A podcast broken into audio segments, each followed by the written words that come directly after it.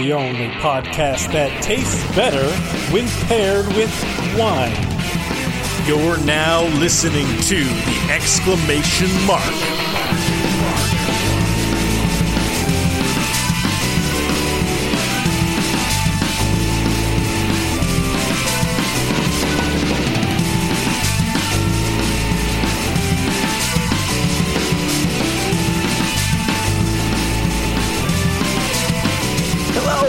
Welcome to the exclamation mark podcast, the only podcast that tastes better when paired with the appropriate wine offering. My name is Crofton Steers. I am the android of this podcast, if you will. And with me, as always, is the iOS of the podcast. I'm talking about Bo Schwartz.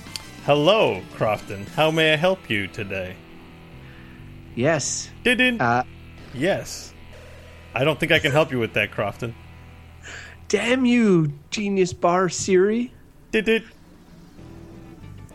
I know you are, but what am I? Here's the results I found. Ah. All I'm right, so I'm doing a real bad Siri impression. You're not giving me much to work with. You should have insulted me harder, because then I would have told you I'm- I'm f so- off. so happy to be done with this. That the context for you good listeners who are joining uh, is the fact that after many years of indentured servitude to my Apple overlords, I have broken free and today procured an Android phone.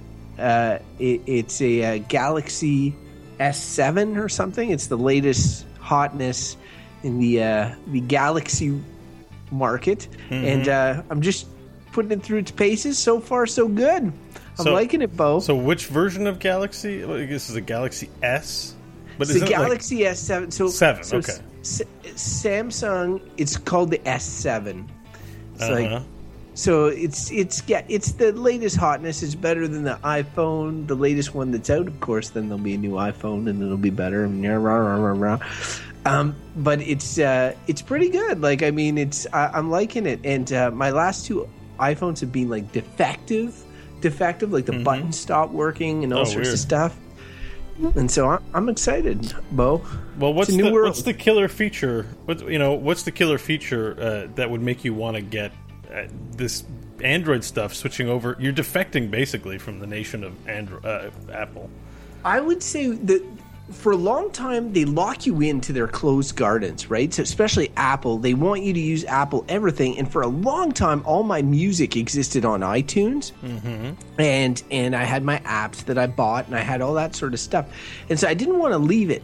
But as time went on, and it became m- more clear that it was not fitting into my system. So I got Windows PCs.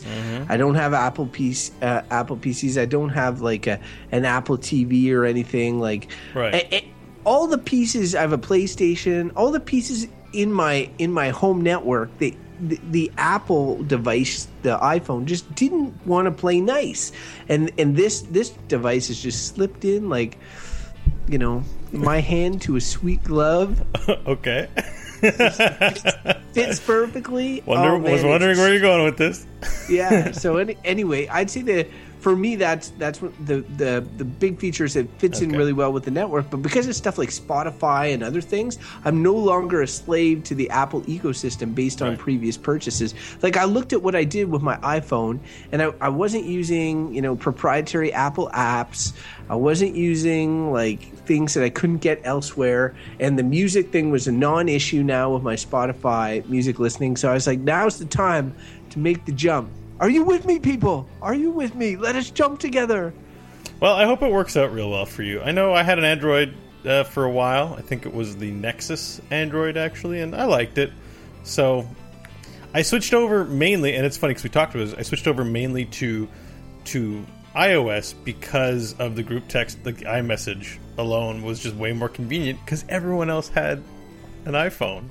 I know. So now you've chosen to purposefully isolate yourself from you, the people in the iOS environment. However, we live in a post Slack world now, so I think we're going to be okay. Also, Bo, you're underestimating the fact that I'm incredibly popular, uh, and, and people will. It's bend true. over I've underestimated backwards. this greatly. People will bend over backwards to communicate with me. You know, they'll be Okay. like, "What do I have to do, Crofton? Tell me," and I'll and I will tell them. Uh, and they will they will do it, and we will all get along well. So it, yeah, I, I, I'm saw that tweet by the other day. You know, because you don't tweet very often, so when you do, it's always a notable event in my life. And you took the time to tell everyone how amazing you were. by the way, followers, I'm the best thing on Twitter. Is I think It's, what it's you true. said. I just wanted them to realize that All right. because sometimes I feel like I'm taken for granted, just like we're taking our listeners for granted right now. Yeah. listeners, This is a bit self-indulgent. You want to hear about video games, and I've spent all this time talking about my phone. But you know what? I bet at first you were annoyed, and then you're like, "He's so damn likable. Let's just listen to him talk about his phone." Uh, but but without Okay. further ado, let's move into video games. But what's the first thing we do here? Uh, well, it's a little segment that Crofton likes to call. Readme.txt. Well done.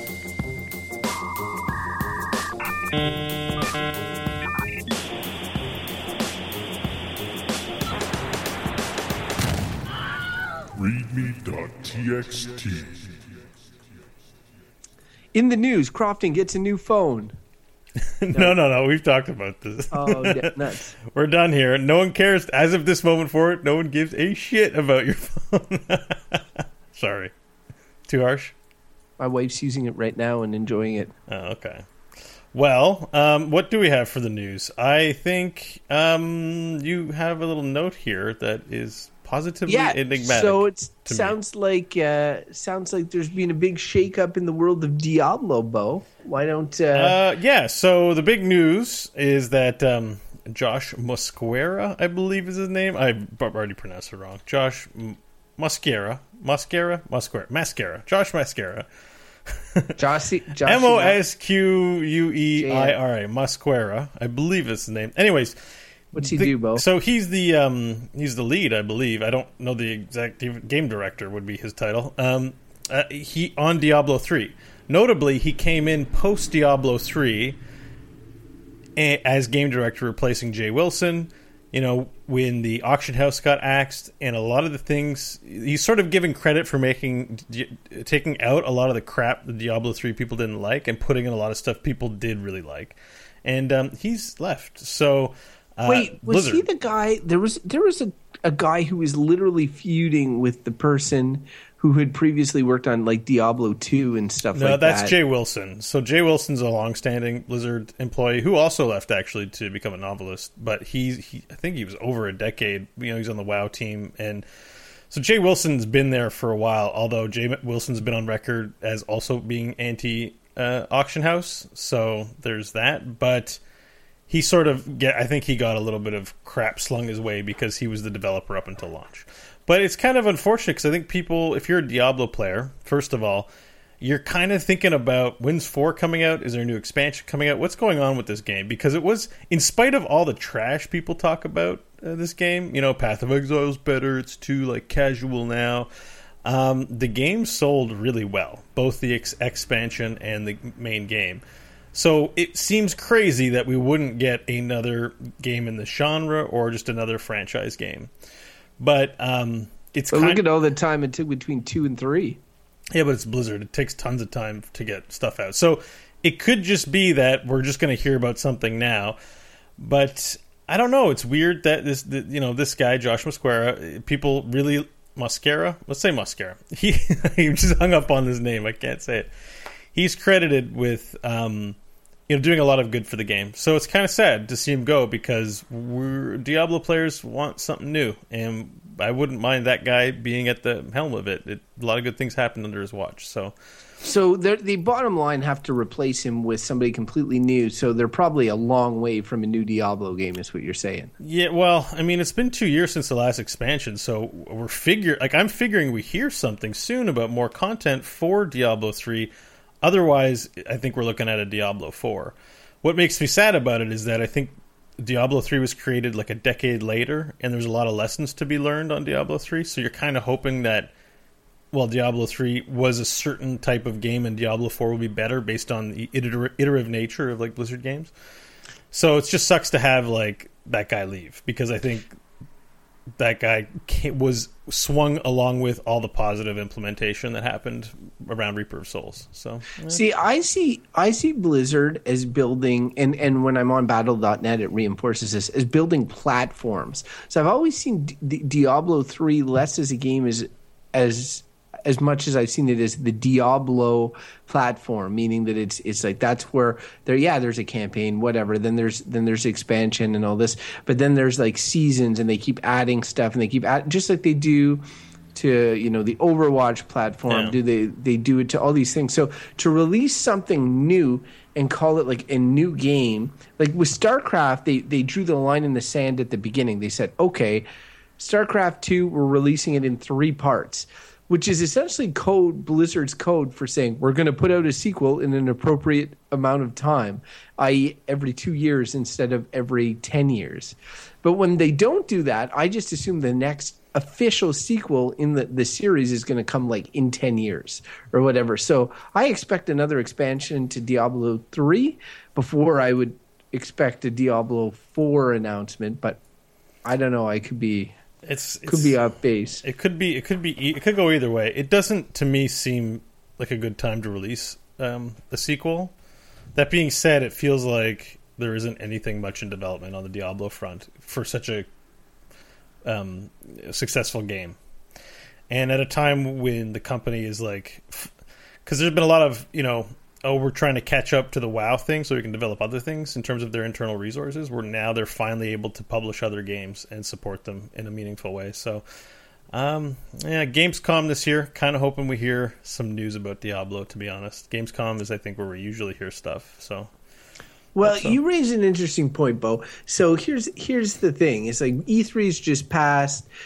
Um, I, you and I sort of compared notes during our big E3 show a, a few weeks back, and some of our most anticipated games, the XComs, the Uncharted Fours, Overwatch, they've all been released, and yet we have what is traditionally the busiest part of the year left to go.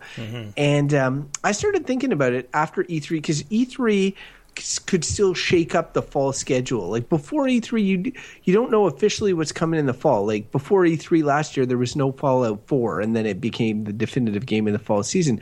So you want to wait till after E3 to look at sort of the rest of the year. But I went and I pulled out some of the big releases uh, that are that are e- coming the rest of the year, and I thought it'd be neat to go through them just real quickly, each one, and sit and gauge our anticipation level. So, if you want to say, if you want to give it a one to ten, or if you want to say just like really anticipated, couldn't give a shit, whatever, feel free to do so. But let's say there was- five. Ten is a big scale. Let's say eh, five exclamation marks. All right, five exclamation marks. Or and here's, zero. he- here's the thing about each of them too. I, I will I will say when I started doing this exercise, I thought that there was nothing this fall that I gave a shit about. Okay, All right. and and then I I did it, and I was like, wait a minute, there's more stuff coming than I thought, or more items uh, that that um, that I'm interested in. That said, I don't see anything in the pipe that may be a big surprise to me, and I obviously haven't highlighted every games, just the just the ones that are sort of bigger and that I know that either of us have an interest in. So let's start with August, because honestly, with the Banner Saga two out in July there's not really much else that I, I saw in July that's coming in ter- terms of big releases for that would appeal to either of us, unless it's a surprise or something. Uh, Mighty Number Nine came out to uh, mass disappointment, but aside from that, Okay. August. So August, we have No Man's Sky that is supposed to come out in August. Uh, again, it's been delayed a zillion times. You know, giant open world. Bo, interest in No Man's Sky. What do you think? Mm, one exclamation mark. I got to be honest with you. I was stoked at first, but So it's your lowest level of interest. th- the reason for low level of interest is I'm sort of I like Elite Dangerous. I kind of when I get a chance want to get the X back and get back to that world. And I'm also still got my ears to the floor about what's going on with Star Citizen. So this seems like another kind of game like that. So I'm waiting to see what people say about it. That the the I'm- pre the pre launch hype is low because I'm like, it looks cool, but not me. Okay, that those Looks are good. good reasons. Like it, it's in a market that you think is oversaturated for you already. For me, I'm totally copping out in a way and giving it three exclamation marks. I am, I am, ex- I'm nervously excited for it in the sense that, like, if it does what it says, what it promises, I feel like I'm going to really enjoy it but I also am someone that really loves narrative structure, good stories in games, is scripted escapism in this. Mm-hmm. And this game, like while there seems to be an objective get to the center of the universe, it doesn't. Aside from that, it does. It seems kind of open, but in a way that it may grow to be repetitive or not very involving after you do a little exploring. I could be wrong. I don't know, but I'm going to say three stars, three All right. exclamation marks. All right. Next game, uh, August 23rd. So No Man's Sky was August 9th. Now we're jumping to August 23rd. Uh, Deus Ex Mankind Divided. Five exclamation marks, dude. That is like the game for me. The game. It is the game. Okay, I'm going to give it five exclamation marks as well. Although I temper that with the fact that I, I feel that um, time i- is I, I don't want to say ha, has not been kind to the last one, but both it and Dishonored w- operate in these smaller worlds. Like they're not open worlds. They don't have a zillion NPCs walking around. Um, they, they they really seem limited. What seemed really grandiose in 2000, now in 2016, seems rather limited. And what I've seen from uh, Mankind Divided is it does seem like it has better graphics than the last one, but I, I'm, I'm curious if in a world of like Watch Dogs and some of these giant scope games, if if Deus Ex is gonna is gonna Well, feel limited when we, get our hands. We've talked about open world, big and buggy versus what is it, uh, short and terse? Like, like there's an Yeah. element of Deus Ex that where I might appreciate that it's not open world because it's guiding the narrative a little more stricter, and where the openness is is in how the is in the choice tree of the dialogue. That's always my favorite part is using my pheromones to impact conversations with people. I think the conversation stuff's really cool. So fi- I- I'm- 5 I'm exclamation marks for me. I'm I need to play that game. I'm pretty stoked about it, to be honest. Uh, it, but I, I do recognize that it, it's following up on something that was an open-ended game with multiple choices, and now it's it, it's there's a lot of like little things that, that could potentially go wrong. But I'm I'm hoping that all will go all will go well for Deus Ex Mankind Divided. September. So um, I put this on here because honestly, I did not even know this was coming out. But on September 6th, XCOM 2 is coming to PS4 and Xbox One. Oh. So, so uh, and and that's less of an exclamation mark thing because it's already out for us. But I, I just thought it like all the interviews surrounding XCOM 2 were like how it could only be done on PC and that's why it was a PC first and all this.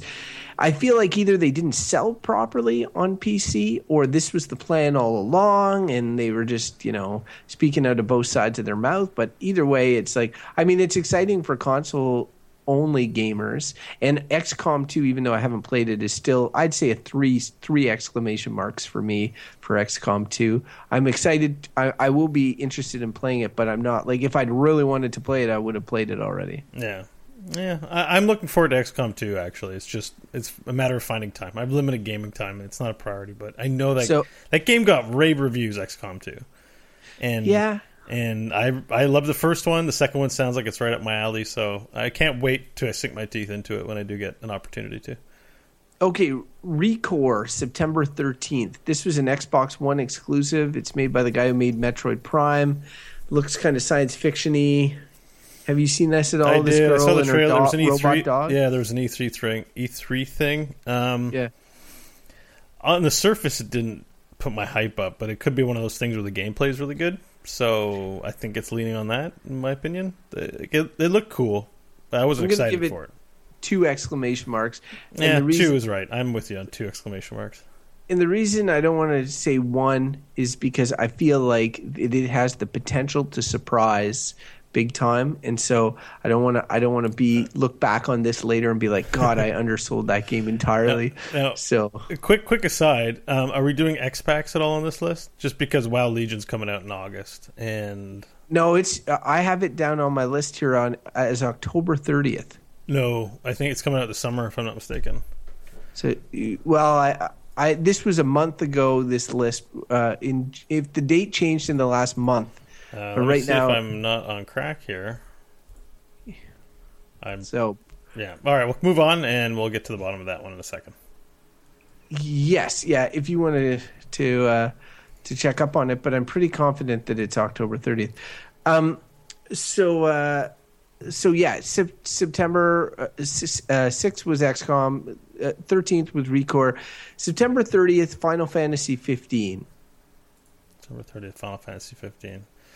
Yeah, as not as a non-console owner, I'm trying not to be excited for this. However, the game does look. Final Fantasy's got a pedigree. I, it always has my curiosity.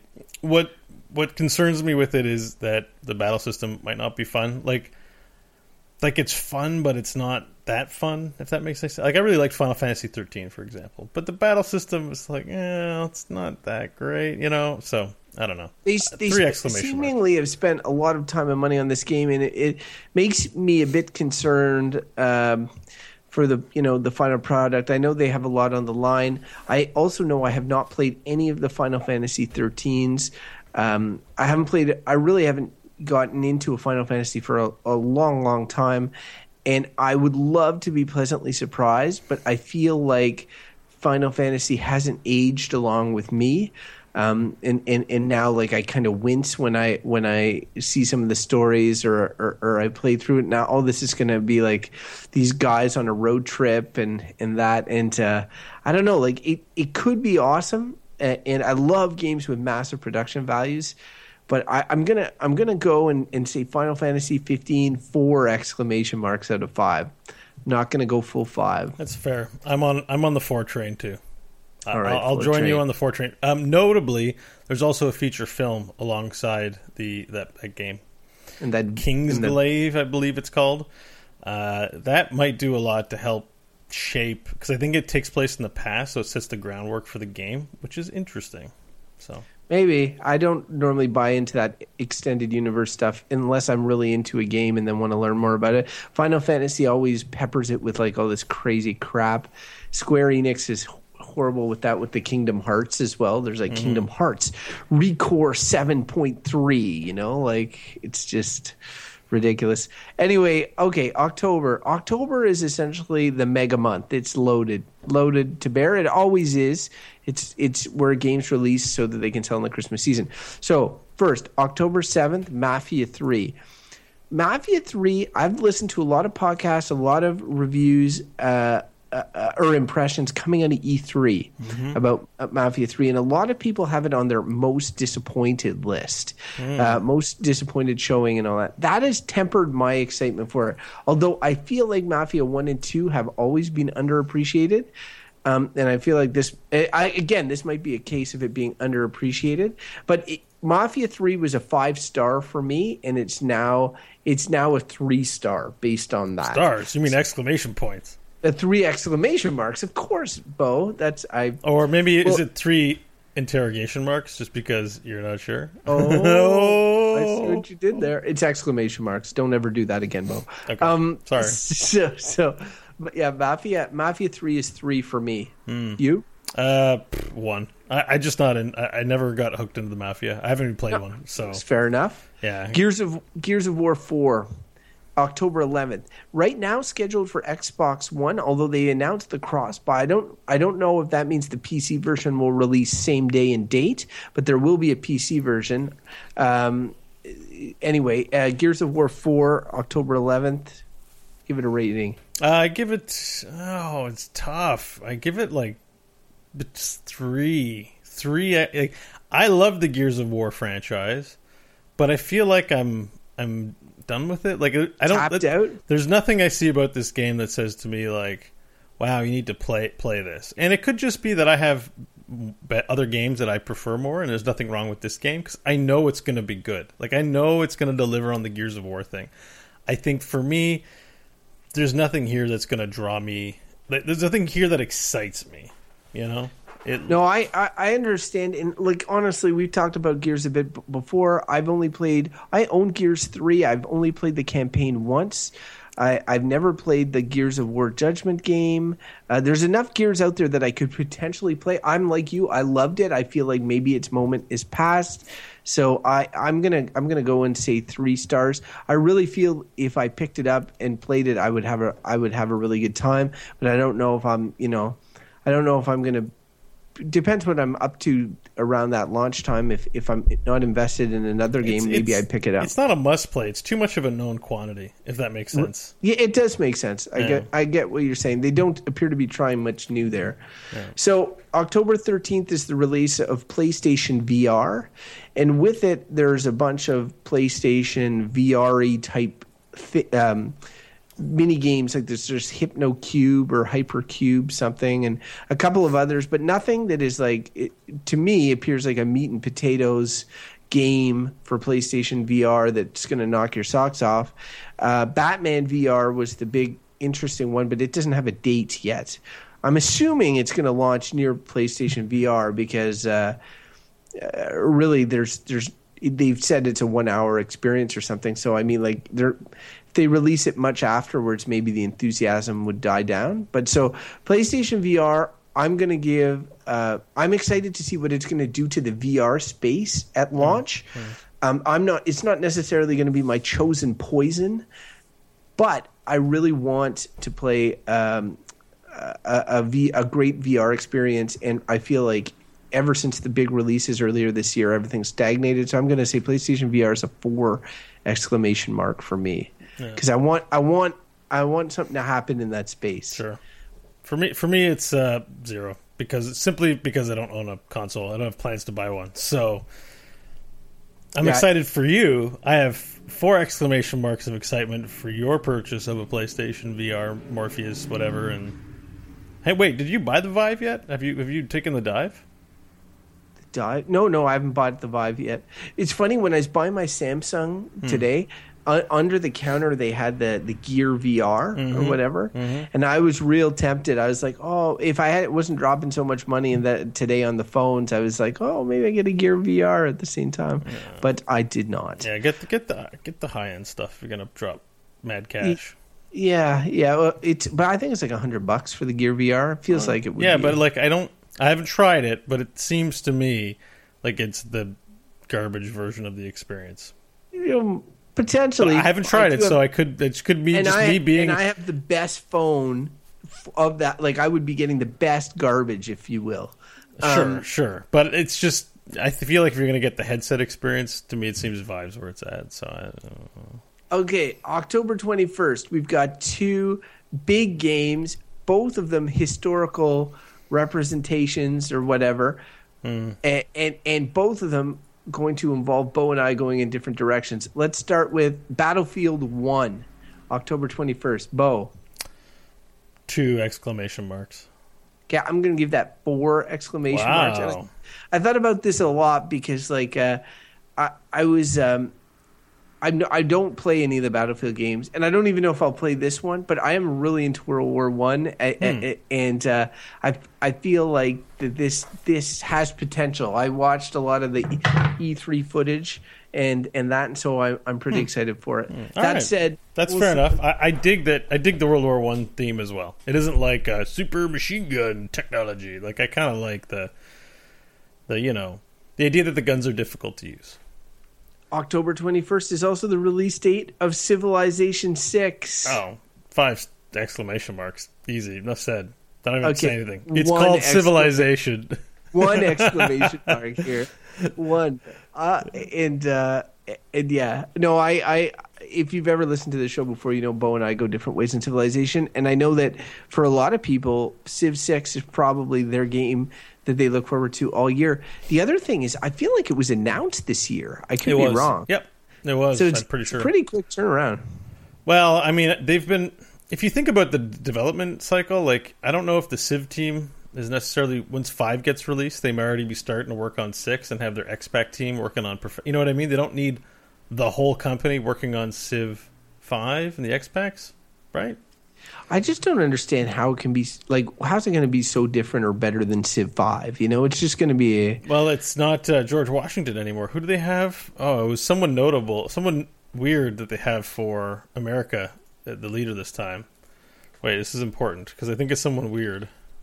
Abraham Lincoln, Benjamin Franklin, No. Donald Trump. Oh, it might be is Ben is it Donald Trump? American. Romney. leader. You're super funny. Um, Theodore Roosevelt, I think. Oh, sweet. He's the manliest Yeah. man of all time. yeah, Man, th- that, Uh, yeah, it is, it is, I think it is Theodore Roosevelt. That's why it's like I think there's a new Now- coat of paint getting put on it, and it's going to be pretty good. I just raised it to two star, two exclamation based on Theodore Roosevelt.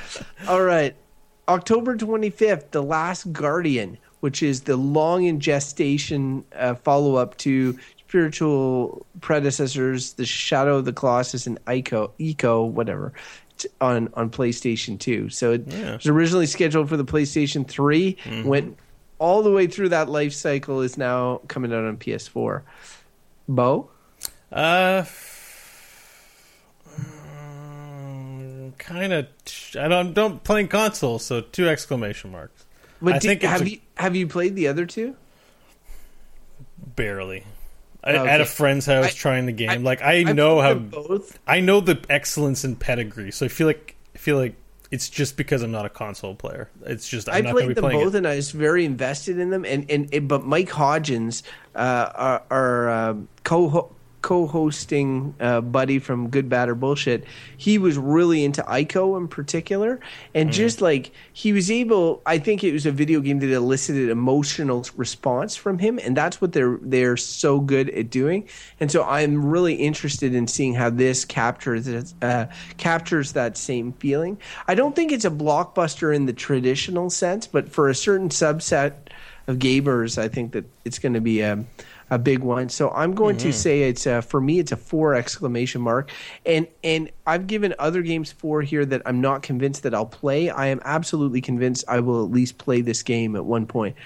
Um, so that's uh, and there's very few games on this list that I can say so far for sure that I, it's a guaranteed must play. But uh, this this is a, a one I will definitely play. I just don't feel passionate enough about it to give it that fifth, that magical fifth exclamation mark. All right. Well, you got to earn that last exclamation mark. It's valuable. Titanfall 2, October 28th. Mm, it looks cool. The got game looks real cool. Three exclamation marks. It's got a campaign this time. Mm. Uh, I, I don't know, man. I just it is it is occupying the same sphere of my brain that Call of Duty and that Battlefield normally occupy, which is that I don't normally give a shit unless it's doing something different sphere because it's just a competitive shooter. And uh, Battlefield busted through that this year with the World War One, but Titanfall, I'm just like I didn't play Titanfall one. It never attracted me that much, so hmm, I'm gonna have to go and say one exclamation mark for me. All right. All right. I could be pleasantly pleasantly. I just uh, dig the big surprised. robots and the wall humping. I just that stuff's cool to me. So I'm I'm like could make me try it someday. But like you, I discriminate against it because I'm a Call of Duty racist. Sorry. October 30th, World of Warcraft Legion expansion pack. All right. So I did in the interim confirm. I think it's actually coming out August 30th, but that date's been up in the air for a little while. Certainly, you can play the beta now if I think if you buy it. So, um, eh, you know, I've got a lot on my plate right now, gaming wise. Like excitement level four exclamation marks. I don't know that I'll get in on on game date, partly because my time is very much occupied by Heroes of the Storm these days. Um, but I am I am a World of Warcraft player. I enjoy that universe in the story, and I love getting in at launch time to play the new content. So um, we're going to see a lot more Illidan, and that's great. And I think Gul'dan's going to be a factor, and Varian, and so like all the great characters in that ongoing story are going to be part of it. So for that alone, I am interested in it. But um, yeah, the game is you know starting to get long in the tooth. The engine, you know, they're constantly working on it, but at the same time, it does feel like a dated experience. So, uh, but I'm still I'm, I'm I'm invested in that that game franchise. So I say four. So I'm going to say zero for the same for the same reason that Bo gave a console game zero earlier. I just I've never played World of Warcraft. I'm obviously not going to jump in now. It, so uh, yeah, zero. I will say that I am surprised that they didn't try to sync release dates up with the Warcraft movie somehow. Like I, I mean, it's especially if it comes out in August. That's not so far after the movie release. Like I, it just seems like there was some some marketing miraculousness that could have happened there, but it, it did not. Instead, there'll be a gap. Maybe they can sync it with the release of the Blu-ray. I think That's, they, uh, I think they smartly kind of dodged it in hindsight now, because the Warcraft movie not well received. It was good, but it was not well received, at least in the states. China loves the thing. You go to China, you ask somebody there, "Hey, do you like did you like the Warcraft movie?" They'll tell you that was a great movie. We gave it all of our money. You walk around here, people are like, "Geez, it's the Battlefield Earth of our generation." It's like, whoa. First of all, it isn't. You're get, it's just there's a there's a real hipsterdom about hating CG stuff if it isn't like perfect. Um, but this it was good. I don't know if did we talk about the film on the show. yeah, we do- did. We did we- did I give it oh, my maybe review? Not on the show. Not, Not that we show. need to get into it right now, but it on the whole, it served Warcraft fans really well, and Gul'dan was awesome. But I think, based on the reception of it, it makes sense to sort of desync it a little bit. Well, I I, don't know, I like- don't know. Like the thing is, if you're, you're saying that it, and you've said this to me before, that it was designed for fans or to appeal to fans. There's a lot, a lot of lapsed World of Warcraft fans, Mm-hmm. um, and, and would would it like if you're watching it? Is it an the idea would be that it would reintroduce you or, or or make you excited. Like you'd walk out of there and be like yeah warcraft fuck yeah i want to play that game again. I have a lapsed account or whatever. Um and so that's like you know there's if people like me who don't play world of warcraft shit all over it, doesn't really make any difference because i'm not going to play world of warcraft but it may convince the lapsed player. So that's why i just don't understand that I'm I'm a lapsed player. Didn't resub to World of Warcraft, so you know, it, really, it's an enjoyment of the IP, but it's not. There isn't anything so gamey in there that you're like, man, it makes me want to play the game. You know, you know, you know what I'm saying? Like it's yeah and a lot of what it covered is not World of Warcraft. It's, I mean, it it'll tie into it eventually, but it's the Warcraft narrative from the RTS. Like they haven't mm-hmm. even got to the Warcraft three stuff. It's so it's so far back at the point of origination that it's it's also hard to be like you're not going to experience anything from the movie if you go play World of Warcraft, basically. Except to I see gotcha. Thrall. Thrall, you know, we see Thrall being born in this film. Spoilers.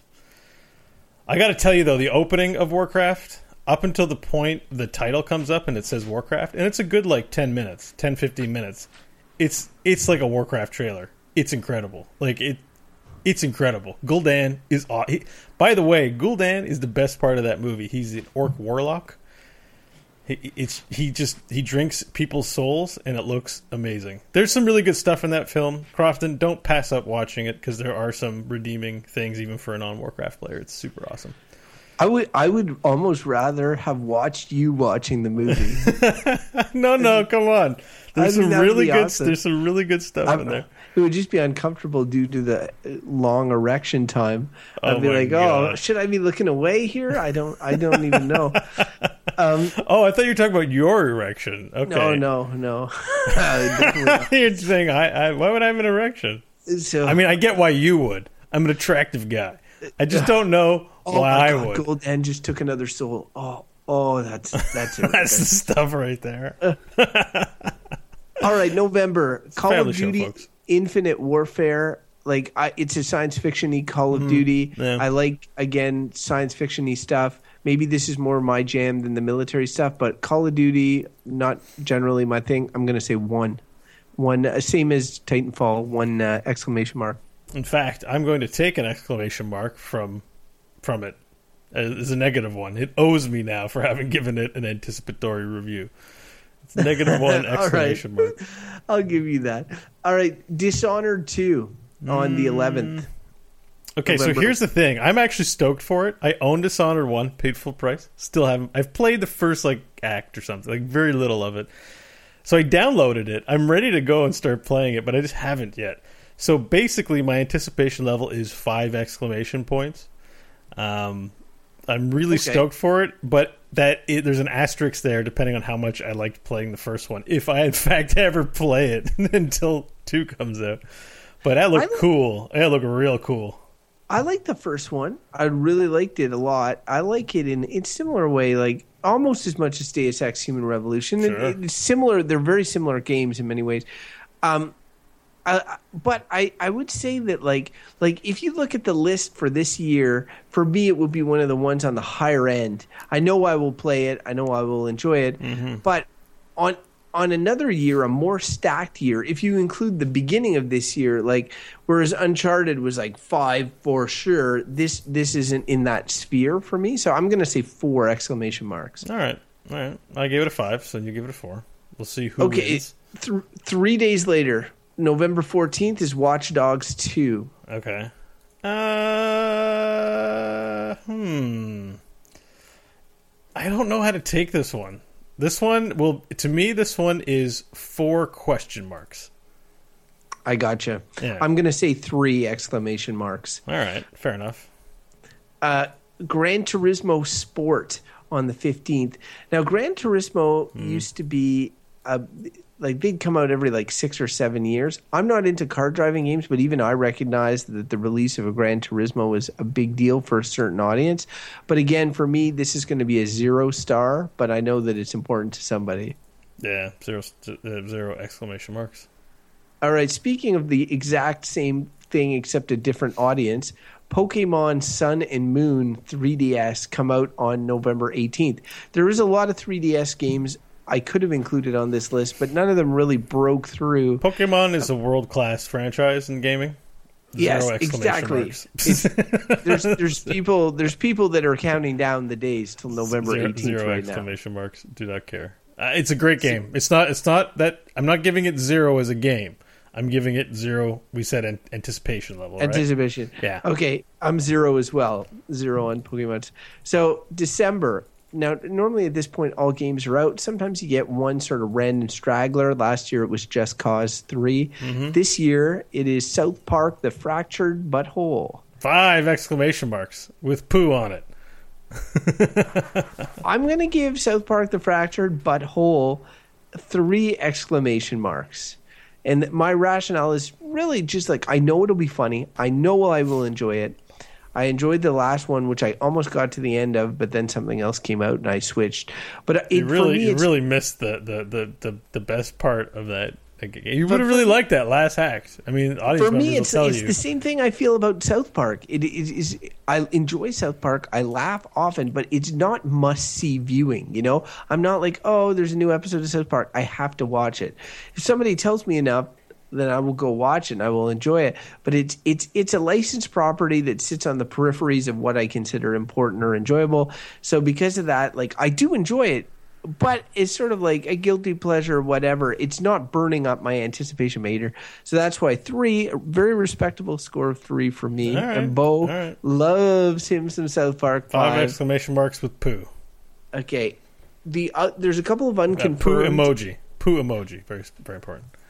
Couple of unconfirmed ones that I wanted to uh, just highlight. There's the Batman uh, uh, virtual one, but there's also Telltale has one of its, its series this year. Um, they haven't announced any of the release dates, but it's Bat- Telltale's Batman. And to me, uh, after Tales from the Borderlands, which incidentally is super awesome, um, then Telltale, a- anything they do now ju- has jumped up in anticipation. It also happens to be that I fucking love Batman. So Telltale plus Batman equals five exclamation marks for Crofton. Yeah. But will he wait until they're all released or will he buy them one at a time? We don't know. Wait, wait, wait. You can't Telltale game any game like that. It just sucks playing a little fraction of it at a time, even though it's usually so good and it's hard to wait. But wait, I've got Walking Dead season two that I actually actually I'm gonna go ahead and download that now because I need to play that. Um, I've been waiting, and the only problem with waiting is sometimes you wait so long you forget to get into it. So wait, um, I give it five exclamation marks as well. So uh, and and another one, and this is a portable phone game, but Deus Ex Deus Ex Go and anything with Deus Ex in, I, I tend to I tend to put on there, and the Go mini subset that Eidos has got going with Tomb Raider and Hitman has been well received. So I'm going to put three exclamation marks for for Deus Ex Go. I feel like uh, because of my love of Deus Ex, I will buy that Yeah, this on is- my super sweet phone. This is five for me, partly because um, you know uh, Scott Johnson, our friend, is a big Go fan. I mean, you know, Deus Ex but he raves about Go, and I trust his opinion on games. So I'm like bullish on the meeting of the minds of Deus Ex and Go. We are going to have a hit. This is the only iOS game I've ever really wanted. To be honest with you, like aside from Hearthstone, like I, I'm not And a big Deus Ex? iOS game player. Like eh, Deus Ex Go. no, like- but Deus Ex is Eidos. Sorry, I meant iOS. Like like Oh, like oh, mobile right. game Oh, like okay. mobile games like oh cool I want to try it. You're never like I have to play this game. I need Infinity Blade in my life now. Like it's just they're cool, but you're like they're mobile games. Like how good can they be? Like how like my excite like given that I have way better experiences on other devices, it's just a convenient way to play pretty awesome games. But this is very specific to mobile and I'm actually like love the Deus Ex universe, so this is something I really want to play. Five exclamation marks. Bo, question: Like we've now reached the end of the year, we've gone through the through it all. It was a long, What long haul. but do you do you feel like optimistic? Do you think, oh man, there's a lot of good stuff coming in the, at the end of the year? There's stuff like I know that you know Deus Ex, Mankind Divided, Civ Six. These are games. South Park, you gave five to. Mm. I feel like I gave maybe two fives tops. And for me, an end of game season, that's not like there's not much here that's got me super, super excited. And actually, doing it a second time after putting down the list, where I was like, "Oh, this is pretty good. This is pretty good." Uh, I recognize now that I'm like, "Oh, maybe, maybe it's a bit of a weaker end of year than than I thought." No, I've So- got I've got everything I want from this. I mean, uh, Yeah. any any end of year list that has South Park and and Deus Ex in it, uh, pretty good. I'd have to say. Um, you know, a little sad we're not hearing about a Dead Space Four. I think those guys are working on something different right now. Uh, I love the Dead Space series, so I wouldn't mind seeing another one of those. yeah. Visceral's working on Star Wars game, I think. Oh man, So who cares about Star Wars? I love Star Wars. Okay, uh, so that wraps up the um, the uh, look at the the year to come following E3, uh, and now let's look at at what's going on with us in the moment of our gaming lives in a segment we call Games Per Min You're always talking about making kids' minds like vegetables. Talk about them out on the street smoking pot. This is Games Per Minute. How do you feel about cutting his head off? All right, so this is games per minute. All right, Bo. So here we are. Games we're playing. Are you playing a great new game? No, I'm playing Heroes of the Storm. Uh, Oh, Bo, you are a professional HOTS player. Well, I don't know about professional, but I do a show about it, and people are into it. Um, notably, though, this week, a lot of activity. Aside from, first of all, we introduced Nexus Jeopardy to the core show, which has been a real riot. Um, I play Gorath Trebek, and I put the other two hosts through Heroes Jeopardy. It's been really fun, so I recommend you check that out because nobody knows the answers to anything on our show. Uh, it's great. I bet you know all the answers. Oh, I do, but that's why I don't get to answer them. I get to make them and make fools out of other people in a loving way. Um, but also, I appeared uh, on a duo Q and A with Cal Ferguson, who's like in podcasting the resident like grandmaster player. So we queued up for Hero League together and did a stream. We played five games. It was real good. So twitch.tv slash Kyle Ferguson. Check that out. Um, so I got to do that, which was a great honor. And then also, I've been playing ranked. I've been playing competitive mode. Got seeded at gold one, so now there's divisions in there. I don't think it works quite the same way in um, Overwatch right now, because I'm just trying to analog it. Because competitive mode also in Overwatch, but I've grinded my way up to diamond. I got diamond five today.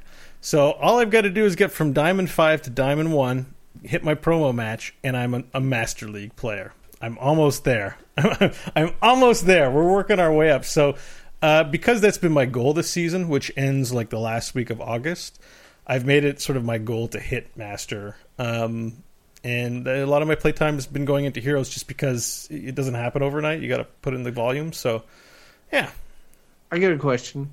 So, because they've in, instituted hero or ranked mode in Overwatch. Yeah. Um, and one thing though is that uh, it, it's well good they have a rank mode, but it's a team game. So I mean, if if my team sucks, then I get penalized. Like it's a win or a loss, and it doesn't matter. So if you're playing with six of your buddies and you work together and you all go up together, that's great. But what I don't understand is Heroes of the Storm. I think is the same deal. So how do you ensure that you're like going up? Like if you're not playing with your your regulars, then how do you how do you keep going up? Well, there's two queues. There's two ranked modes. There's Team League where it's five v five. So if you have a team of five, you're paired against another team of five. Like you pre-queued as a party of five. Okay. Otherwise, it's this thing called solo queue where you you queue solo or duo, so with a partner, and that's it. So I play both. Like I have a team league team, but we haven't played a lot of team leagues, so we're sort of just getting started on that. And we have a wide skill level, so that group isn't like master league or die. Like it's more just like we're trying team league out, and it's a chance to play with friends in a more competitive way. Really fun mode. Um, potentially looking at grouping up with some higher skilled players to climb higher in that rank. But the solo queue is for when teammates aren't available or I, I just want a higher level of challenge that's appropriate for me. So the good news, Crofton, is that everyone is solo queue in the same situation you are. It's not like you're going to go up another, against another five stack. Um, so the matches tend to be more fair. So yeah, so there's both competitive modes for both like needs, I guess. Okay, no, that's cool. Um, Overwatch has launched their competitive mode this past week. I've been like by far playing. I feel a bit like Bo, whereas I'm I'm neglecting other games to play Overwatch, even though that it's not like there's it's not rewarding me with much, except that it's easy to get into. You play for just a little bit, you have some fun, you pull off a play of the game, you pull you get your tips in the once the cards get flipped at the end. There's little things that offer positive reinforcement. E- each of the players when you're playing with a different character, it sometimes feels like you're playing a whole different game. Sure. The thing I'm not I'm not enjoying about ranked, I guess, is that people really get on you for not playing. Like if you want to play a certain character, or or or you're good at a certain character, and that does not fit into the structure, or they're looking for somebody to be a sniper, or they're looking for someone to be a healer, there'll be mass pressure on you to take that character. Um, if you're not quick enough to select or whatever, for instance, I suck at sniping, and people are, are like, "Take Hanzo or Widowmaker." I'm, I'm like, I'm, I'd be useless. Like, why, why are you telling me to do this? You know, but uh, Well, people have. I don't know how it works in Overwatch, but I, I know in Heroes it's always irritating when somebody can't fill a role, right? Like, and it's partly like it's like, everyone's to blame for it. You try to communicate, but when someone's like, "I don't play support," uh, I'm like, "What are you doing in competitive? Go learn to play all the roles because you don't know what you're going to end up playing each match. What are you doing in competitive?" Yeah, I guess um, I sort of think that if you can play like if you can play three fifths of all of them, then you should be able to, you know, you should be fine to play competitive. You can't. Nobody has the time to spend to be awesome at everything. If you can get by with more than one role, Sure. if if somebody's bitching at you, then they should change roles, you know, or whatever. Like That's be true. what be they're, they're on what they want to do is what what it does. And I always get it as somebody who's playing a role that everybody likes to play that's complaining. There's like, oh, we need a healer, and I'm like, well, why don't you go be the healer or whatever? And so uh, so I do find that frustrating.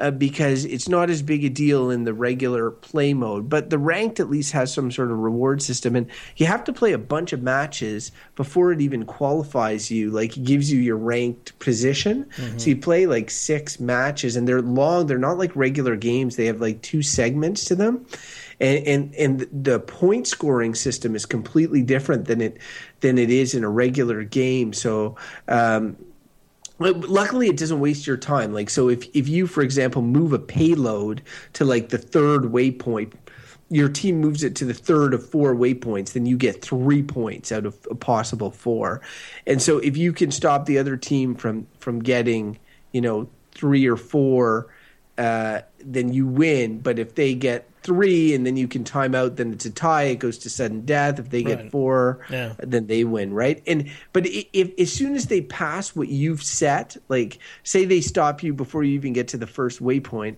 and then on their play they make it to the first waypoint, well they'll just end the game and say they win. They don't make you play out the rest of it, which I think is uh, wh- which I think is nice, well thought out. So it's it's there's a lot to like about it. It's just um, it it for me, I I feel like um, it hasn't they haven't given proper rewards really or or incentivized Overwatch to a large degree, right? So um, anyway, still what I'm playing the most of. The other games I'm playing, I've been playing a lot of sort of a sort of a, a pack of games. I've been playing Super Metroid on my Nintendo 3DS, which which I mentioned before. I've gotten past sort of the opening hump, uh, but I still put it down too much to really like get super invested in it. Yeah. I have just played a lot of Metroid Vania type games. I love them all, but I think Super Metroid's been hyped up too much for me. It's just like it's good, but it's not it's not crazy better than any others that I've played before. Well, So- it's not a complicated formula, right? Like you know, you make a Well, I think- labyrinth, you make I think different. it's pretty complicated to design a Super Metro a Metroid. Okay, okay, maybe maybe I'm being a little unfair, but I'm just saying like the genre is it's not it's something that's been duplicated number like n- a lot of time. Like Zelda has that Legend of Zelda, Link to the Past. You know, you get this item, then you unlock this area.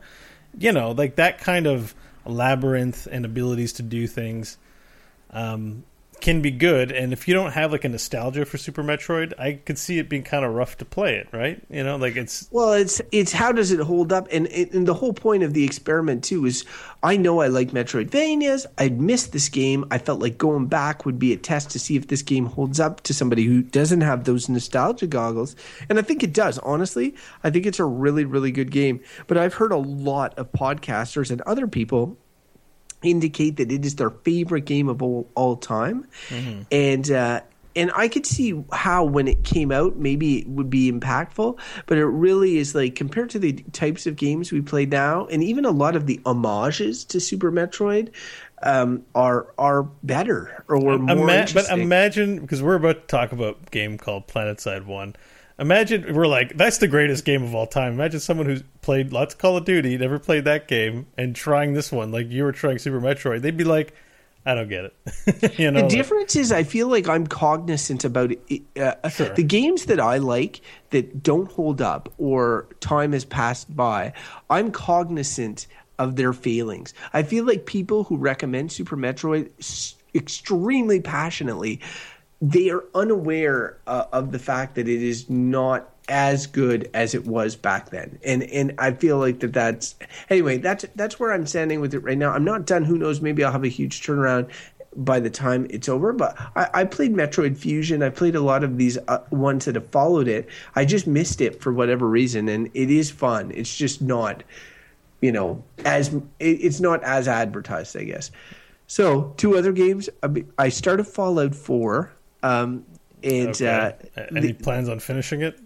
no, well, here's the thing: is like, it it it it sucks because it's the opposite of Overwatch in that it's it's in super involving single player first person shooter, and I um I played the intro. And I want to play more of it. I really do, but I feel like it's like I felt with The Witcher. I have to have like two hours at least to sit down and and and disconnect and like get into the world of Fallout and I just have not had that. So I played the opening which I felt like I had already played cuz it was so prominent in advertising. Like I'd watched the demo videos. Like the whole way that game begins is very was was very promoted like uh, they showed clips of how you create your character and all that and um I'll, I'll I'll say that like it's just again it's it's it's the year of that's the year of The Witcher three and I cannot help but compare the two games and it really is not uh, doing it for me in the same way so far.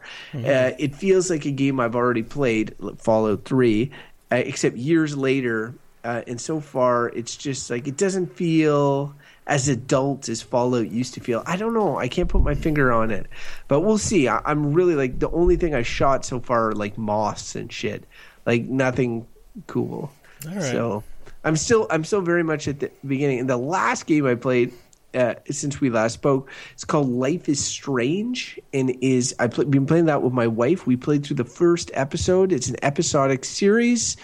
Um, about a, a like a, a teenage girl who gets like the power to rewind time and all that and uh, it's it's interesting. Uh, it's it's pretty cool. Uh, we're into it. The story's very involving. It has choices, those big choices like the Telltale games. But unlike the Telltale games, it's a little more of a game. Where Tales from the Borderlands was very much like playing a movie. Right. Life is Strange. You have big 3D environments. You walk around. There are things you can miss, things you can do, things you can't do. I, you know, I, I feel like it's worth a lot more time, but I don't want to spend a lot of time on games per minute since I've only played episode one of a five episode series. Plus, really, Super Metroid, Life is Strange, Fallout 4, you put all the time I played on those three games together, and you've got maybe a quarter of what I spent on Overwatch since last show. It's really been the game I've been playing the most. I'm back into Tracer, Bo. Yep. Cheers, love. The cavalry's here, or whatever. I, I've gotten I've gotten some crazy kill streaks, and I'm just I'm starting to really get. I'm starting to gel. she sure is her. a piece of poo.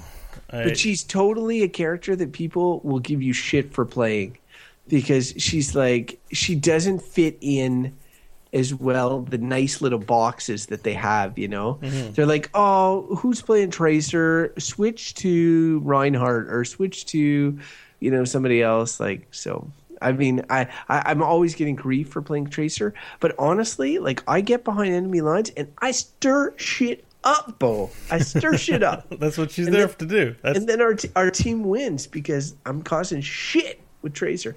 She's a good solo player for a guy like me. So yeah. She's up your alley too. She, if you don't win, at least you can be trolly by just you know they can't kill you very easily because you're bleeping around in their back line. So it's I tell you, I bleep in their back line all day long. Oh, well done. All right. Well, uh, those are the games we've been playing. Uh, now I think we want to talk a little bit about um, another game that we've played a lot of and that dialogue tree.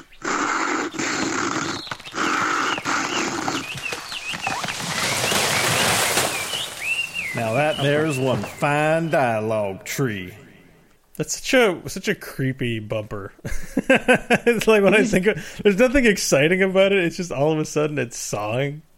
but it's a dialogue tree where we talk about a subject in the forefront of our minds, maybe all gamers' minds, but sometimes just us. And this week, I think it's going to be a little bit more of a selfish dialogue tree because it's it's probably not many people out there who love Planet Side One as much as we do. And sad news uh, happened. Um, I guess Daybreak Games now, uh, formerly Sony, Sony Online Entertainment, has decided to shut down the massively multiplayer online first-person shooter. Really a one-of-a-kind game. Been online since 2003, and it is down for good. And they celebrated uh, a few weeks ago, or weeks ago, yesterday. Yesterday from three days ago. Three days ago, they closed down the server and they had a giant meteor shower. Uh, yep, there are meteor showers that could randomly happen in that game. So if you're just walking around enjoying the sunny day, all of a sudden a bunch of meteors could take a shit on you and you'd die. It was great. Um, so it's closed. Game over, The- man. I feel so annoyed with myself that I missed the closing event. Me you too. Know? Like Me the- too. I'm pissed. It's it. It's just uh, so for for those of you who haven't listened to a previous episode where we've gushed about this game, it just so happens that Bo and I and, and others played uh, this game, Planetside One, which is now much more well known due to its sequel that's also struggling. Um, but at you know, for a long time was a cr- incredibly cult game. It was before everybody really had uh, access to dial-up and high-speed internet and computers that were able to perform to allow for a first-person shooter where pretty much everybody's well, everybody's a real person. And um, there were three factions. It's the equivalent of playing like a game like Command and Conquer or Star Star Trek, uh, Star Trek, uh, StarCraft, except playing one of the individual units, and you could get certified to drive tanks or to drive planes or whatever. But you couldn't necessarily do everything at all times, and um, you could repair, you could do all sorts of different things, and it just really, for me personally. When making a list of my favorite games of all time, it's it's right up there at the very top, and uh, and part of that happens to be just the, the moments that I had with playing. You know, everybody has a game like that. It's the moments, the time it came out in your life, the people you're playing with it. Everything sort of just merges together serendipitously. And, and for for me, PlanetSide One was that game. It's like I'm not a big online gamer. I generally like single player games. I like console games often, and this game just it just so happened that it was the exception to the rule, but in a huge way. And so I, I really like. Uh, I can't say enough good things about it. I recognize its failings. Um, I recognize that like if if even if it was running tomorrow and I said, hey go play Planet Side. It's awesome. You would play it and you'd be like, this game sucks, Crofton. What's wrong with you? And I understand why you would say that. And uh, it, it, but at the time, it was just you know for me the hotness. Six, six, six, six years of intense play for me. Like, because I know we all liked the game, but you know that I put a lot of time into the games I really liked. And I remember getting Command Rank 5, putting in a week of 10 to 15 hour days grinding out command experience because it was very hard to get. You had to capture base, and that took an army, and it took 15 minutes uh, sometimes, or a sweet LLU run to get the you know the to get oh, the man, base LLUs LLU runs. Yeah, yeah, or you know going into the caverns, and you know you would get wouldn't get as many command experience, but you could flip those a little quicker in the caves. I spent a lot, a lot of time. In fact, I don't think there's any game that will ever match the amount of time I spent in PlanetSide One, nor the sense of playing with people. Not just you guys, but I met people in there as well, and playing as part of a group. And PlanetSide Two didn't really capture this for me. Although I'm sure, I'm sure there are groups out there having fun. They really didn't cap. PlanetSide Two is not the game PlanetSide One was. Unfortunately, it has a lot of the same things—the way too Call of Duty style. Um, it was just all the little things like hacking doors open and dropping generators and doing crazy weird things in that game, flying maxes, Vanu It was- maxes. It was it was just between- incredible, and, it was and I'm between, sad. like- it's an era over for me. it's between the um the it, it was at a time where massive multiplayer online role playing games were huge. It was just like World of Warcraft was about to kick the doors wide open, but even before that, EverQuest, um, Ultima Online, uh, Dark Age of Camelot, all these games were really drawing people in at that time and but there was nothing it was they were all the same type of game which was like a, a role-playing a game and th- that worked well with the internet access people had meanwhile games like half-life were, were reinventing what people thought about first-person shooters and, and and this was sort of a mix of both and it's odd because like you go back and you play it and you have an inventory and it's Yeah. an in, it's an inventory a lot like you would see in one of these games like Ultima Online or whatever you'd you had these you'd have to crouch and be like going through your backpack and and figuring some stuff And out you could loot other people's backpacks. So when you killed a guy with your OP Terran weapon, you could loot their backpack and then hunt them down and kill them with their own sweet OP weapon. It was great. But I love doing that. At the time, what was so odd about that was that, or, or people rebelled against it because, or, or felt that it wasn't enough because they were used to looting items from their their games, like f- killing a dragon that they staked out for like months as it waits to respawn and then they kill it and they get a rare drop. Mm-hmm. Whereas the items that you got in Planetside were not rare drops, they were just the standard equipment that anybody else had and you could loot from them. But and it, the idea being like if you'd used up all your med packs and you're like in in a sticky spot, you loot a, a guy, you take his med pack, or you Yeah. you know as as Bo pointed, you could take you could take enemy weaponry, um, and you could put it in your locker, and you could break it out, and sometimes that would change the dynamic of battles. But it wasn't what big RPG players wanted, and it wasn't what big shooter players wa- wanted because it wasn't necessarily a super tight shooter. Bo, we have to admit that. No, right? no. It, it, it, like Call of Duty was already, you know, that was already becoming a thing too. It was precision shooters, and this game was very much, I want to say, die roll based. Like if you had your cone of, uh, if you had your your reticule over your, your your cone of fire bloom over the guy, it would die roll like RPG style, and if you die rolled, you'd hit, or if you wouldn't, like you just have to. You know the whole idea behind precision aiming, like in games now, was not a thing in Planet Side One. People complained about it a lot, but once you got used to the system, it was pretty good. Like you could, it felt like a shooter. But yeah, it was. Um, ah, that game was so much fun. I wish they, I really wish they did it right because it's it's more like Overwatch is than than the current PlanetSide Two iteration in that it's really gimmicky guns and really gimmicky factions, but in this balanced, competitive, massive environment, right? Like, but everything's got to be fun and unique. Like the Vanu Lasher is so different than the Terran mini chain gun or the Maxes, all played so differently. This asymmetrical design, where even in like StarCraft terms, you've got Terran, Zerg, and Protoss. In the planet side speak, that was the same. Everyone had different weaponry that behaved very differently, but ultimately was supposed to be balanced. And you know, everyone would complain about OP factions or whatever, but for the most part, it was really fun. So all the guns in PlanetSide 2 feel the same for the most part. They you point at places and they shoot, and maybe they have a different color on them. There isn't much variety to the gimmickness. And It's there's, true. And there's no gimmickies about hacking doors open, about giving reses, and about, as Crofton likes to point out, the one of the best his favorite parts. I'm speaking for you here. Is is showing the animation of climbing in and out of vehicles, which they don't do in PlanetSide 2. You just instantly pop in. The Um, immersive faction, was, yeah. the immersive factor of PlanetSide One was very high. You saw those little animations of what Yeah. your character was doing, and you you also like every character in the universe of PlanetSide was a real person, as opposed to other MMORPGs that had NPCs in them. Um, I'd say one thing, like p- putting aside PlanetSide One for a second. This this really does strike a bigger thing that, that is that is going to affect more and more people uh, as we go forward, which is the death of a game uh, that it runs based on its online servers. There's Right. no other way to play PlanetSide 1 except online with hundreds and thousands of people. And it's been online in a skeletal way for the past, I don't know how many years. You could go on PlanetSide 1, it was free to download, and you'd walk around and there maybe be two other people Yeah. out there doing the same shit as you, trying to get a like their nostalgia on. And then eventually, you know, it got taken off life support and I understand it but what's what saddens me is just that that game will never exist. If they make another sequel that's great, but PlanetSide 1 will if I if I like the guy who wants to play Super Metroid again, you can just you can now download it on the virtual console, you can get it going like these old classics, they will be preserved forever in some fashion or another. Uh, but uh, video game preservation is is a big topic, but it's never really hit home for me like it has with PlanetSide One.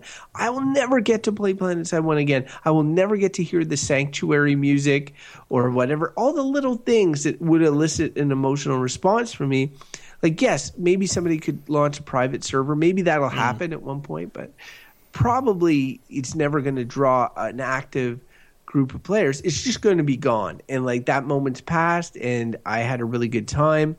But but uh, I do lament for those types of games, uh, the games that are online only and, and, and that can no longer exist. Um, so I you know I, I, I hope for your sake, listeners, if you have a game like that, that uh, it sticks around. Yeah, a lot of games die, and it's very sad. The biggest, the big one that's going to send the biggest ripples is the day World of Warcraft shuts down, if it ever does. I will tell you that I believe that World of Warcraft, and you saw it last year with the preservation movement of, of running a, a vanilla WoW server. Yeah, it got shut down I- this year. I think that there. I think that it, Blizzard is a company that supports games for a really long time. We know that they still have a classics division and all that, but but also I think that there's going to be a, a, such there was such a huge community of Warcraft players that I think that private servers and all that will be run after the game eventually closes its doors. I wouldn't worry about it like I worry about PlanetSide. Like once it becomes abandonware or whatever. Yeah, I'm totally into that. Well, you know, maybe there's hope for PlanetSide. Or maybe, you know, I always have this dream, and let me share it with you now, that I make my own PlanetSide video game. Not like part two or part three, just a brand new IP, but capturing the spirit of the original PlanetSide. Um, but you know, uh, just having it to be, have to be original stuff. But it, not that it's that hard to come up with, like lore wise, whatever. Here's green guys, and here's maroon guys, or like you know, we can handle all that stuff. That's not the challenge. It's just I know nothing about programming and have no funds. But Kickstarter's always a thing, so you never know. But uh, I, I don't I've know. always- like, 'cause I I've feel always- like no one's going to do it. I have to do it. That's I've always felt that you and, and when they were developing PlanetSide 2, I felt this as well, and and I it, it's frustrating because they they said during the developer diaries, you know, they had a vision and all this, and that you couldn't just remake PlanetSide 1, and PlanetSide 1 failed for a reason and all this sort of stuff. So using the same sort of things wouldn't wouldn't necessarily work. I'm not convinced that that's true. I'm not. Con- I- no, it's PlanetSide One was not a failure.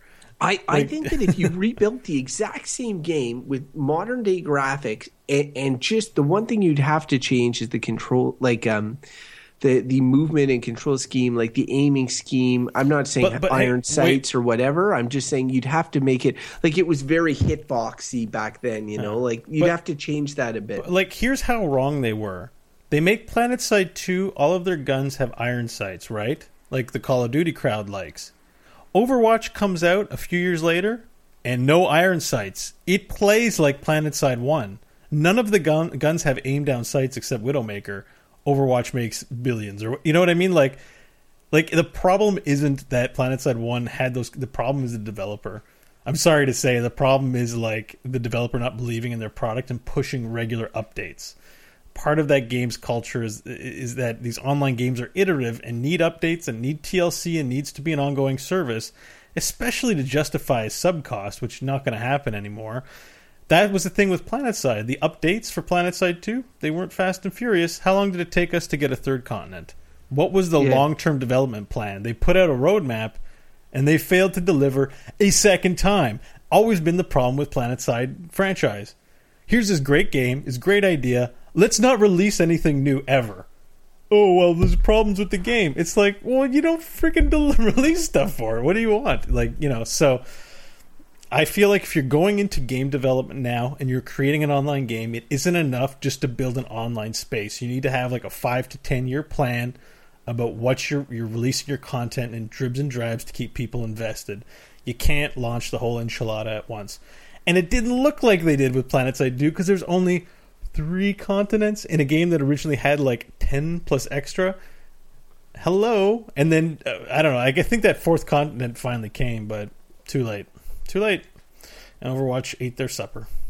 Yeah, it. Well, see, the thing is, Overwatch 2 is a different type of game. Like, I wouldn't say that it scratches my planet side itch at No. all. Really, it's a. It, it, it's just a. It's a different. No, you know, but it's but a it, different it type of has that fun factor of the combat, the one v one dueling, which was a thing Yeah. in Planet Side One, like trying to be better than the other person, being like, "Oh, he got me" when the guy gets you, or when the other, you know, like there's that, Yeah. that feeling of the way combat happens.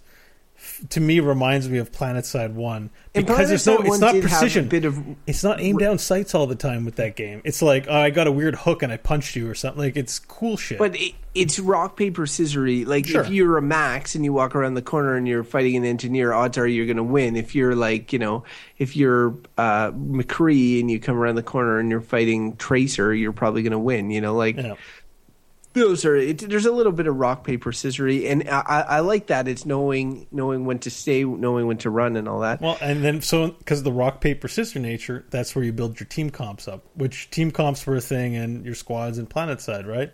yeah, Like we do that. Mike was our thumper user, so we had Yeah. like area clear when they were wall hugging. We'd be like, shoot your plasma grenades in there, and then when they came out, we'd mow them down. Yeah. yeah. No, it's it's fair. I Rest see in the peace, parallels. Planet Side One. You were a brilliant game, and screw Sony Online, who says there's problems with you. The problem was them. It wasn't the game. So Yeah, I, Rest I'm in peace, just, my friend. I, I don't want. I don't want to turn to anger on this. I, I just. I I really, uh, mi- I'm gonna miss Planet Side One. It hasn't been a major part of my life for a long time, but I like kind of knowing it was out there, and I'm I'm sad that it's gone. And hopefully there'll be a, a replacement for it uh, sometime. I, feel like that, that that's something that will come in due course. Another another daring developer will make a big uh, online open space that they update, and that it just will probably be a, a better equipped company, I hope, in the future. So, uh, with the dialogue tree now fallen, we must move into one of the final parts of our show. It's the, the part where we answer the question if you should spend your cash or if, if your thing is just vendor trash, and that is inventory management.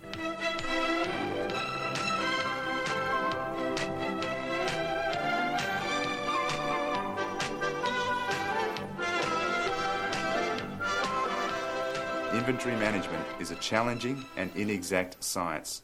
All right. So what have we got today? Let me let me take let me step up to the bat first. Um, Sure.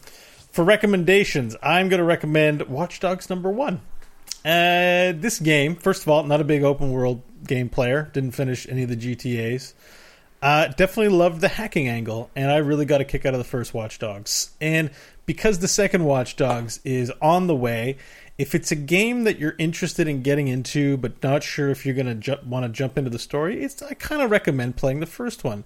It's not clear if they're going to link up in any way because it looks like you're playing a new character in the second game, but it will give you a strong sense of the kind of vibe you're going for, which is a mix of hacker uh, cyberpunk culture with a GTA criminal.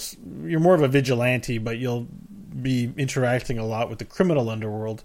Um, so it has that GTA vibe to it without the farce, without the you know just run over people because it's fun and whatever. Like it, it's it's a game that takes itself seriously and uh, it's cool. The my favorite part about Watch Dogs is the random. You can tap into a phone and find out someone's planning to kill some other person, and you can be a total hero and stop it. All because you hacked a cell phone and got the information. Those parts are cool. That part of the game I found fun and interesting to do. Um, so yeah, and you never know. You hack into a person's phone, you might find uh, some dirty phone sex there too. That was always kind of funny. I was always like, "Whoa, this game's pretty adult." so it's gritty. It's got a good storyline. Well, it's got an okay storyline. Not going to overhype it, but it's definitely a recommend. Pretty fun game. Watch Dogs, play it. I liked um, I liked Watch Dogs. I, I'm not, I'd be on my borderlines, but I think I would rec I would uh, recommend it as well. Um, I'm going to cop out. Well, not it's not necessarily a cop out, but I normally like to finish a game before I recommend it. And Overwatch apparently has no end. No. So uh, so I feel I've played enough of it. I don't think I've given it an, an official recommend on this show, so I'm gonna I'm gonna do that. I'm gonna make it, and I know that it, a lot of people have been asking because people have explained how Star Wars Battlefront or Evolve or these always online shooters, Titanfall, they have no campaign, and and people will re- resist them. And uh, e- even though they they're charging sixty dollars, they've got all these feet, you know, all these online modes to play. Meanwhile, Overwatch is literally the same thing. Has no campaign, has very basic like maps. They're not like huge Hoth sized indoor sized maps. There's you know fairly small. Um, very confident art style, very limited scope in, in many ways, and and nobody's shitting on it. Nobody's like, oh man, I can't believe they're only selling you this because they're charging a on console they're charging 60 70 bucks or whatever like uh, i i got a, a cheaper version on pc but uh but i have to say uh, they've just they've just They've just hit that fun nirvana. They've all all their their research is well done. They polished everything to a she, to a sheen, and uh, and, and you're just gonna have fun. So it's totally worth your money. Um, it's I've made the comparison before. It's like Street Fighter Two of shooting games, uh, and I, I I very much recommend it. There's always room for for uh, poor player first person shooter players to advanced first person shooter players. There's different classes you can play. They've just launched a competitive mode. You don't have to play the competitive mode. You can play the quick play fun mode. You can play against AI bots if you want to feel like a god. I do that sometimes. Um, but all all in all, I at its current price point, at the quantity you're going to get, and Blizzard's still releasing stuff. I, I'm no Blizzard fanboy by any means, but I would definitely uh, give Overwatch two thumbs up. It's a recommend. All right, so you, here's your recommendations this week: Overwatch and Watch Dogs. Uh, a lot of watching, incidentally. Hmm. It's true. Uh, of Illuminati watching. confirmed. okay. Which All right. is- Well, that's our, our recommendations. Crofton, you want to give people the spiel? You know, the spiel Sure. about where to find us and what to do when you see one of us uh, get a gun. Exmpodcast.com is where you can find all our episodes. Uh, tell your friends, tell them to go there, tell them to go on the Google Play Store, tell them to go on the iTunes Store and subscribe. Tell them to go to twitch.tv slash exmpodcast and follow us on Twitch. Maybe you'll find out when we go live. That'd be awesome. Uh, you could also just, you know, send us an old fashioned email at exmpodcast at gmail.com. Tell us what you want us to talk about in the video game space. Otherwise, we're going to talk about games like PlanetSide 1, and you're going to be like, what is this game? I've never heard of it. I'm 12. Why are they swearing? Um, all those questions can be sent to exmpodcast at gmail.com. Facebook.com slash EXM podcast. Throw your likes at us. You'll always get updated when a new episode goes up. Um, and uh, we're on the Twitter at EXM podcast. Over on the Twitter there. You can tweet at us, and we would love to hear from you. But you know, we're also um, we also have a sister podcast or a brother podcast. I can't decide. It's a, it's go it's a little androgynous. Uh, Good Bad Bull. Uh, dot com is where you find it. It's called Good, Bad, or Bullshit. It's where Bo Schwartz, Crofton Steers, and their handicapped friend Michael Hodgins get together to deliver verdicts on a variety of topics uh, selected at random. Also, and finally, and above all, Bo and I are individuals of individual natures. And uh, you can follow us individually online on the Twitters. I'm at Crofton Steers. Bo? Uh, you can find me at Bo Schwartz on Twitter and all the good stuff that I'm up to. So go there. He's up to a lot of good stuff, folks. A lot of good stuff. Some bad, mostly good. Mostly good. He's volunteering at his soup kitchen tomorrow. I'm just kidding. He's playing Heroes of the Storm. Um, so yeah, that's it. That's all the stuff. That's the show's over, I guess. Oh wait, I think do there's another thing, isn't there, Bo? There is another thing. Are you ready for it?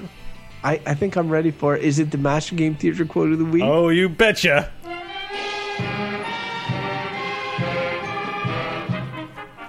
It's now time for Master Game Theater. Man, that British accent makes me cry tears of embarrassment. It's so bad. I didn't even know it was you, Bo. you didn't? Um, I did. I'm lying Oh. to protect your. Th- thanks for feelings. trying to give me the lie that would help save my feelings. All Okay, right. Bo, you want to set this one up? Yep. So uh, guess what, guys? Overwatch, pretty cool game, and also pretty cool cinematics. Season one of the cinematics were amazing, and we're gonna perform one because why the hell not? Uh, we've done one before, but uh, this stuff is uh, gold. Gold, I tell you, it's gold, Jerry. It's gold. Uh, what's that guy's name again? Dunlop? No, Banyan. Banya. Banya. Banya. Anyways. Kenny Gold, Banyan. Jerry. That's gold. All right. Um, so, which role would you like to play today? Alejandra, the little girl, or Soldier 76, the Batman impersonator? I think we know that I'll be the little girl. Oh, really? Okay. All right. Um, so, yeah, this is from the short accompanying Play Overwatch called Hero, wherein uh, Soldier 76 has uh, just saved a little girl from um, Los Muertos, uh, a local gang. Uh, whenever you're ready, Crofton. And EXM listeners, thanks for tuning in and listening. And now we leave you with this. You saved me. Why? Old habits die hard, I guess. Run home, kid. It ain't safe out here. You're one of those heroes, aren't you? Not anymore. I think you are.